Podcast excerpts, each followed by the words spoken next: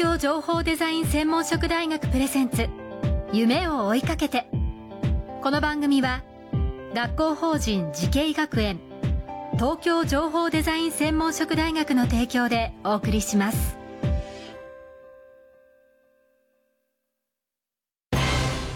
こんな未来あったらいいな。こんな世界できたらいいな。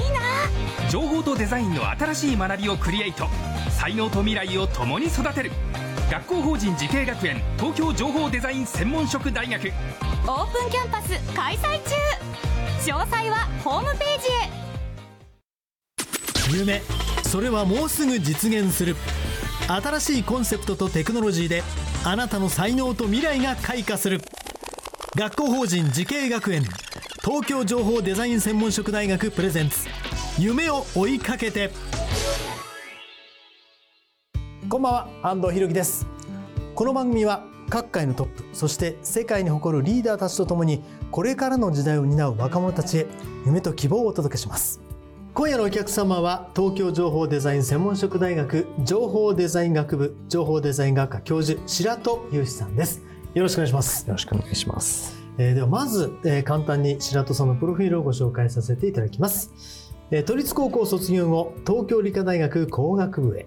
卒業後は工学研究科で電気工学を専攻し修了。その後 NTT へ入社。30年以上にわたり移動通信や IoT 無線 LAN 各種無線通信システムの研究開発に従事されました。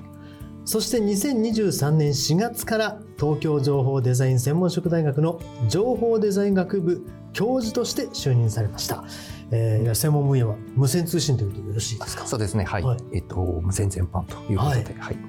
もう拝見すると一筋っていう感じですね。そうですね。あのそういう意味ではあの入社三して31年間、はい、えっと、ロケも変わらず、うん、あの同じ研究所の建物の中で、はい、えっとほぼあの分野的には同じ分野でやってきたと。まあ中身はいろいろ変わりますけれども。もちろん。はい、本当に今までのそのいわゆるモバイル通信のずっとやってこられたっていう。えっと、厳密に言うと、はい、あの私が入社したのは、はい、あのドコモちょうどあの入ったのが、えっと、平成4年なんですけど、はい、ドコモがちょうど、えっと、平成3年に、はい、NTT から分社して、ちょうど時期的にはあのドコモが分社したタイミングで、私は入ったのは本体の方なので、正確にはあの移動通信そのものをやってたわけではないんですけど、うん、あのそういう意味ではそうあの、えー、共通するような技術分野についてずっとやってきてるという意味ではあのおっしゃる通りだと。なるほど。えちなみにでは白戸さんは、まあ、おいくつぐらいの時からそういった分野に興味を持たれたんですか？えっ、と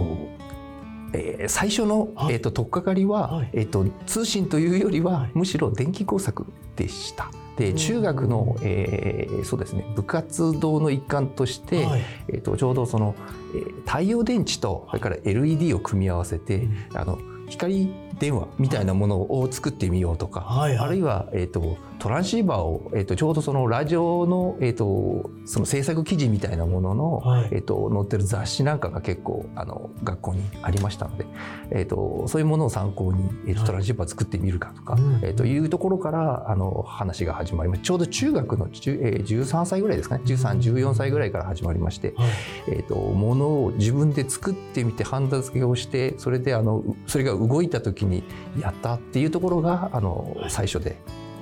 あのはい、我々の世代です技術過程みたいな ところがもうお好きだったっていう感じですかね。そうですね。はい。まあ僕も作りましたねラジオとかトランシーバー、あのそこでものすごく興味をも持つ、うん、あの人と。あの私のように そんなに苦手意識のあるっていうの分かれたんですけどあの興味あって得意分野だったってことですね。そうねそうだと思います。じゃあもう本当にそういうところが、まあえー、自分の原点になって、うん、えー、ずっとそう本当に専門的なそうです、ね、そっちに入ったのは本当に大学入ってから、はい、えっ、ー、となんていう卒業研究で研究室に配属されるんですけど、うんはい、その時に、えーと、配属された先が、えーと、まさに通信の研究室でそこからがあの通信の,、えーと、はい、歴史あの自分の中の歴史はそこからというところになります。そこからずっとその、まあ、NTT の本体から、はい、えー、モバイルの方も含めたその通信をずっとやってくれたということで、ね、はい、もうまさに専門家っていう感じなんですけどもあの、まあ、我々今普通にいわゆるスマートフォンに変わって、うん、w i f i なんかも普通にあるようなあの時代になってるんですけど、そういう意味ではそのインフラについての開発というのは関わってらっしゃるんですか、えっと、そういう意味ではあの最近はあの、まあ、2つ大きく分かれてあの今おっしゃられたあのスマ例えばスマホで、はい。えっと、使うような通信と、はい。あとそれ以外あのいろんなところで別のところで使われてますけど、あの大きく分けられると思うんですけどあのあの携帯の方はあの、まあ、いろいろこの後も出てくると思うので、あの逆にあのそうでないところからお話をすると、はいはい。えー、ともう今はあのほぼほぼ光ファイバーがあの日本、まあ、韓国もそうですけれど、はい。あのものすごい、えー、と普及率になってますので、えー、とほぼほぼあの無線というよりは、えー、と光ファイバーがやっぱり直接、えー、と引くことが多い。はい。ただどうしてもやっぱり引けないところっていうのがありまして例えばあのイイメージしやすいところでいきますと、富士山。はい。えあるいはあの離島みたいなところに、えー、ともう光ファイバーのあのはいバックアップだったり、もうそのものだったりするところもありますけど、はい。そういったところで使われているようなものはあのやはり依然として、えー、と重要なインフラとして無線が使われていて、えー、とそこに向けてのあの開発あるいは保守運用みたいなところはされている。いわゆるその光ファイバーは物理的なこう線がなければいけないですよね。そうですね。はい。いわゆるそこがあのえー敷設するのが難しいところは当然無線に頼らざるを得ないので、そうですね。あ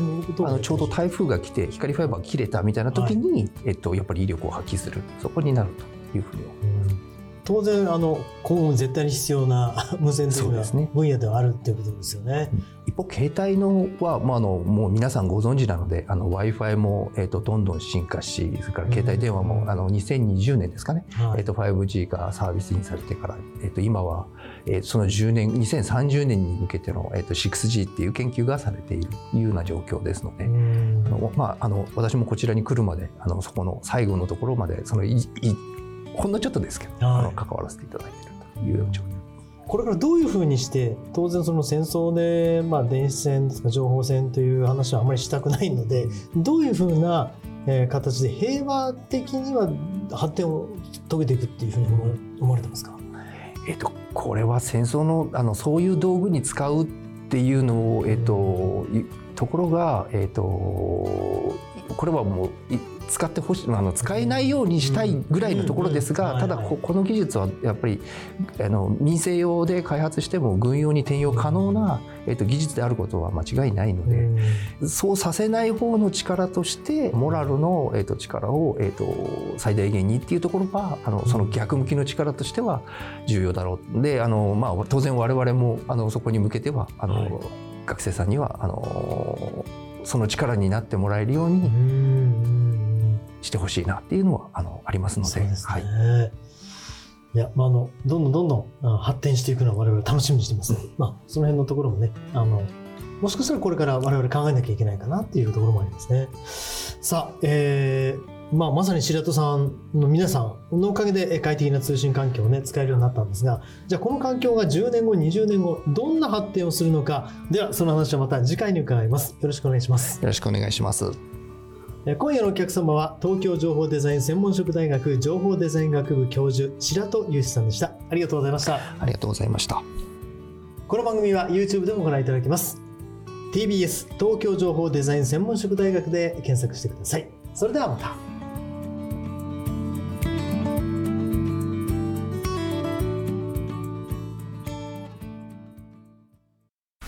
報工学と人工知能。メタバースとサイバーセキュリティ。情報とデザインの新しい学びがそこに。時代の即戦力を育てる。学校法人慈恵学園。東京情報デザイン専門職大学。オープンキャンパス開催中。詳細はホームページへ。東京情報デザイン専門職大学プレゼンツ。夢を追いかけて。この番組は学校法人慈恵学園東京情報デザイン専門職大学の提供でお送りしました。